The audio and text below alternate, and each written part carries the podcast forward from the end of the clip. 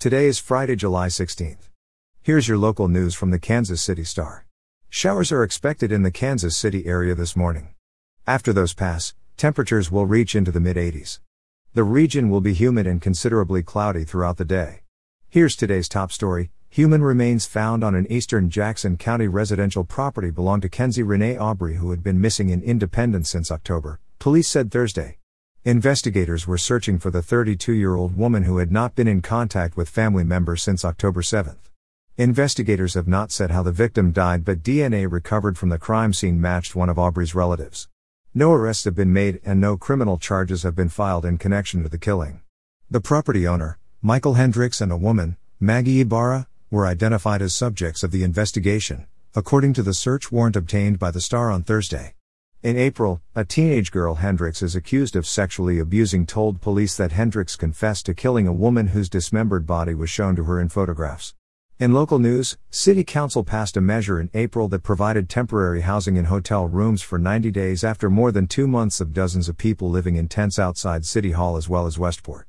At a press conference Wednesday afternoon, advocates and leaders with the KC Homeless Union demanded the program, which temporarily housed nearly 400 people, be extended while city leaders continue to find long-term solutions. Activists and those who are experiencing homelessness said that many of the people who were in the initiative did not get the full 90-day stay.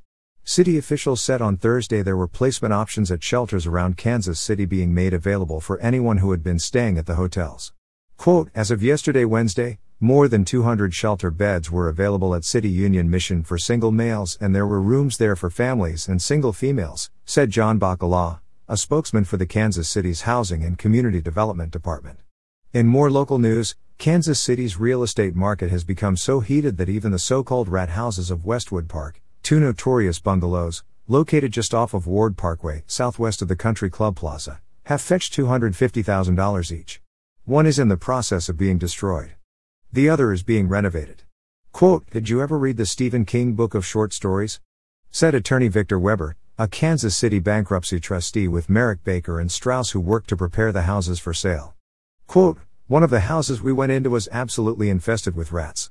They, workers, said that when you went inside, you could hear them, hundreds of little rat feet running around. It was actually kind of frightening. Really strange."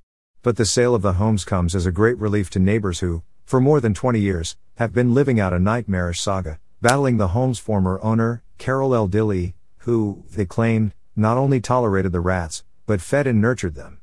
Dilley is currently serving 2 years in prison for bankruptcy fraud and wire fraud. And finally, in sports, before he became the world's fastest blind runner and a motivational speaker and seminary student and learned 4 instruments and played in a jazz band, David Brown had to confront the paralyzing fear and agony delivered by a rare condition, Kawasaki disease, that spurred a rarer yet result of glaucoma. He lost his left eye at age 3 and his overall vision by age 13. And despite the loving foundation he had in his mother and grandmother and support from nurses and doctors at Children's Mercy and at the Sabates Eye Center, he at times felt alone and petrified. Having been raised a Christian, he said, his faith in the grace of God helped sustain him.